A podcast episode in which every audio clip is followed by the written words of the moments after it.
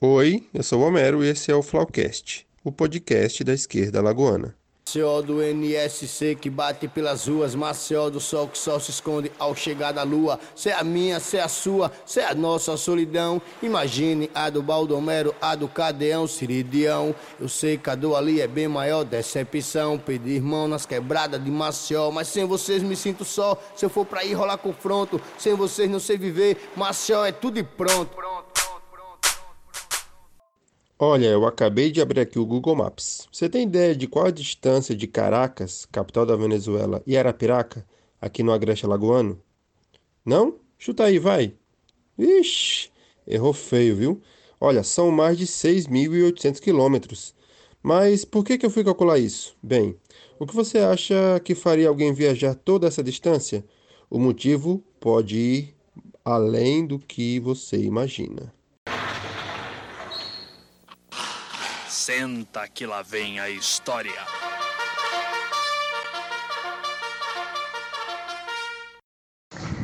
Bom dia, Homero. Tá bom, entendo, entendo. Sim, não tem problema, não tem problema. Eu, eu posso manter contato com você. Esse é o Aníbal. É, agora eu estou aqui, é, me encontro em Rio Grande do Norte. Eu estou chegando de novo para lá o dia domingo, porque estou fazendo, é, pessoal de aqui fazendo documentação firme, um firme sobre o povo guarau, né? Depois eu vou compartilhar com vocês, tá bom? Então eu, eu é, só eu tinha esse compromisso já com o pessoal de aqui para fazer essa gravação, né? Termina até, até 29, 29. Já começou hoje, então o 29 termina. Depois eu, é, o dia, vou sair sábado, dia domingo estou chegando lá, lá Arapiraca, tá bom? A gente pode conversar, você pode perguntar qualquer coisa, qualquer informação se precisa, eu, posso, eu posso, eu posso. Posso é, informar você, tá bom? Saludo, Homero. Eu conheci o Aníbal em uma praça no centro de Arapiraca. Uma amiga que tinha me contado que venezuelanos estavam acampados em frente à rodoviária da cidade. Eram famílias inteiras, muitas pessoas. Eu achei estranho. Como assim venezuelanos em. Quase que não sei venezuelanos, hein? Como assim venezuelanos em Arapiraca? Minha gente, por que Arapiraca? Eu fiz uma pesquisa rápida na internet e fiquei mais ou menos inteirado do assunto. Seriam 50 venezuelanos indígenas de uma tribo chamada Warau. Eles estariam sofrendo xenofobia e evangelização forçada, passando por uma série de dificuldades, mas também estavam recebendo ajuda de civis e de órgãos públicos. Depois de ter certeza da situação, eu precisava ver com meus próprios olhos e perguntar: por que Arapiraca? Eu saí daqui da minha cidade. Bem, para quem não sabe, eu moro em Traipu. Viajei 50 e poucos quilômetros e fui rodar pelo centro da capital do Agreste atrás dessa história. E foi aí que eu encontrei o Aníbal. Ele estava reunido num grupo com mais ou menos 15 pessoas. Eles falavam uma língua que não era o espanhol. Tinham crianças correndo, roupas estendidas no chão como que lavadas por ali mesmo. Era como se a praça onde eles estavam fosse um ponto de apoio. Foi conversando com ele que descobri que um grupo de moradores da cidade se juntou para ajudar os araus. Uma delas é Nathalie. Então, eu e minha namorada começamos é, esse projeto né, com eles. E hoje temos à frente mesmo sete pessoas. Tipo, a gente tem um grupo com uma quantidade maior, mas que realmente está assim à frente são sete pessoas. E tivemos a reunião com a prefeitura e tudo mais. E a prefeitura está dizendo que está fazendo tudo por eles, é, que resolveu tudo, que arrumou salão e tal, mas quem pagou o aluguel e o, e o salão, que tá pagando lá as coisas, é a gente. A, é, a que tá na rodoviária, que por sinal a gente tirou eles de lá e colocou eles na praça da prefeitura também. Não sei se já chegou outro na rodoviária. É, lá no salão hoje tem mais ou menos umas 50 pessoas é uma divisão mais ou menos de 11 famílias lá. É uma família só, mas são tipo 11 casas, primos, tios e tal. Eles queriam muito um pedacinho de terra para eles, para eles poderem ficar lá. Eles não têm exatamente essa questão de, de conviver com os outros indígenas, eles só queriam um pedacinho de terra para eles, para a família deles ali. Além da doação de alimentos e de pagar o aluguel de um galpão para que eles saíssem da rodoviária, eles também criaram um perfil no Instagram que serve de divulgação que serve de divulgação da situação. E em resumo, acho que é isso. Obrigado, Nathalie, pelo resumo. E nos deparamos com a situação de venezuelanos na rodoviária. Essa que está falando agora é a Letícia. Letícia, Letícia, pra onde você Desculpa, foi difícil deixar passar a piada. E essa situação, de início, eu e a Nathalie nos tocamos muito. Eu apenas tinha uma garrafa de água de um litro na minha bolsa. E eu falei para ela, para o, o, espera o Uber e vamos pegar, doar aqui rapidinho. E eu falei, mais tarde eu venho aqui para trazer janta e conversar com vocês. E foi o que eu fiz, mas ela, a gente conversou com um amigo nosso também, o Tarlan, e nos juntamos e levamos a janta e perguntamos a situação de como chegar em Arapiraca e todo o processo. Eles viajaram muito, gente, para hoje pararem aqui. É, Passaram-se alguns dias, no dia seguinte eu fui mais a Nathalie lá procurar saber de situações. Eles não estavam tomando banho. Banho na rodoviária, quem for procurar saber, custa R$ 7,00 por pessoa e alguns minutos. Nós pagamos o banho para algumas crianças tomarem, porque estavam em uma situação triste. E oferecemos lavar as roupas deles. Aí pegamos e daí fomos criando um vínculo. Só que na mesma noite nós dissemos que iam levar, levar novamente a janta. Quando chegamos lá, nos deparamos que eles não estavam mais lá. E aí eu fui procurar saber na parte administrativa da rodoviária. E me contaram que eles foram basicamente expulsos. Então eles estavam na pista de skate em frente à rodoviária. E foi daí que todo o processo começou. Aí foi quando nós olhamos, falamos, não podemos deixar essas pessoas aqui, porque todo mundo que, na minha concepção, que tem um coração, a índole boa, um bom coração, não vai deixar essas pessoas assim. Qualquer ser humano, seja imigrante, seja de qualquer lugar, vai ajudar. E aí pensamos em um local coberto, um local que, caso chovesse, não vale essas crianças que têm crianças de um ano aqui, crianças recém-nascidas. Então levamos para a praça da prefeitura. E foi daí que todo o processo começou para até agora estarmos aqui hoje no salão. Tá, mas quem são os araus? Para responder essa pergunta, o próprio Aníbal desenvolveu uma cartilha e me repassou uma versão em PDF. O que você vai ouvir agora foi retirado literalmente de lá.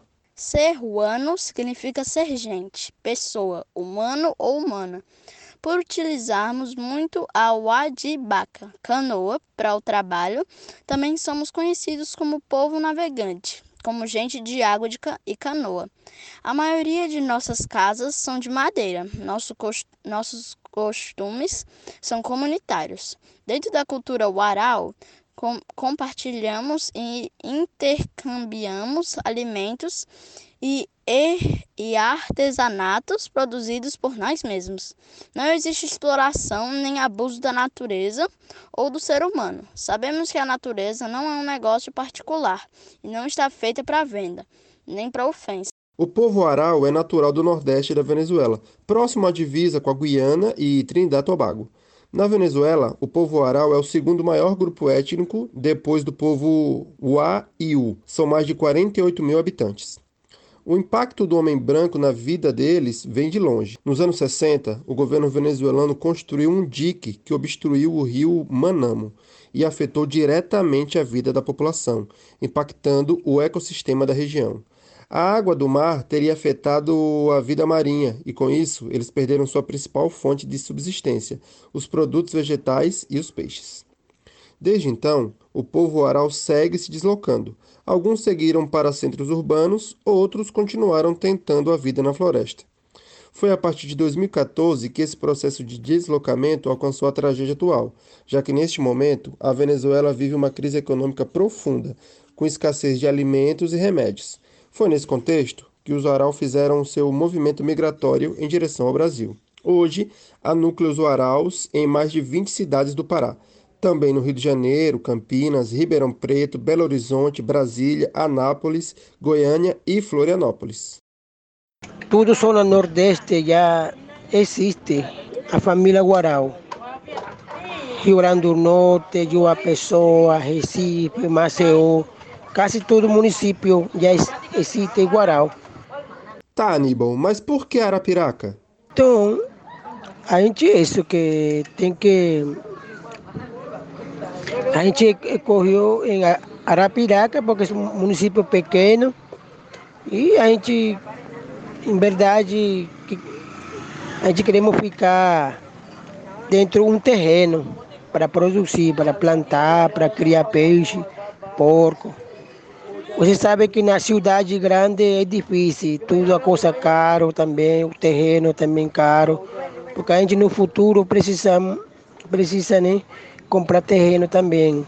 Porque agora eu, junto com a sociedade civil, estou, a gente está criando uma associação civil.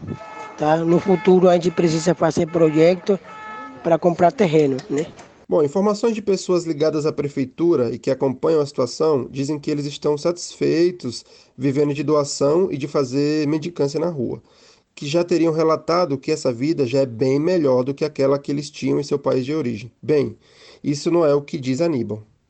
Já a gente conversou com o FUNAI, FUNAI chegou aqui em Arapiraca, a gente reuniu juntamente com a prefeitura e pessoal com assistência social e FUNAI.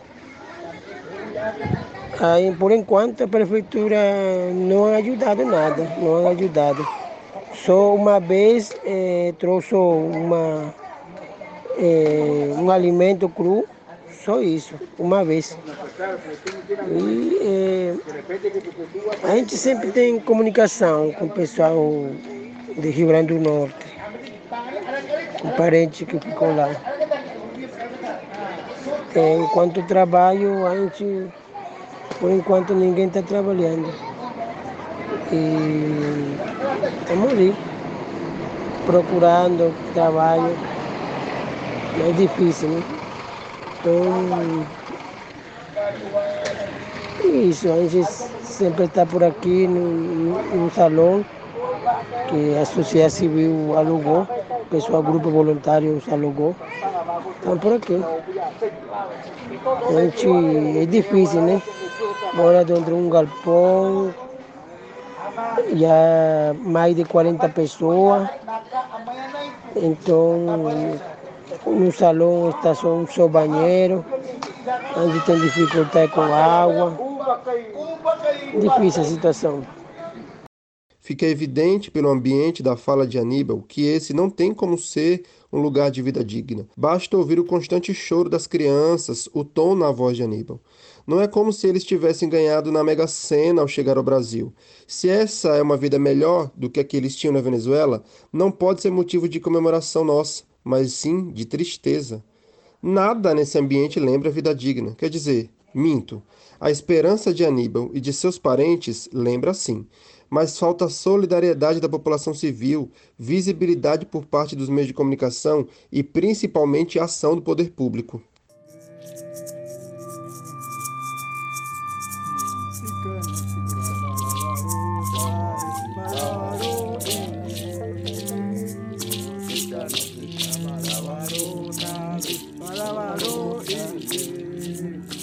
Cada cosa implica una poesía desde nuestra cosmovisión indígena. Esse episódio foi produzido graças ao curso Podcast, seu conteúdo para o mundo, voltado para as turmas do Norte e Nordeste do Brasil, oferecido pelo podcast As Amazonas. Muito obrigado a vocês, em parceria com a Associação Brasileira de Jornalismo Investigativo, a Abrage, e a Embaixada do Consulado dos Estados Unidos.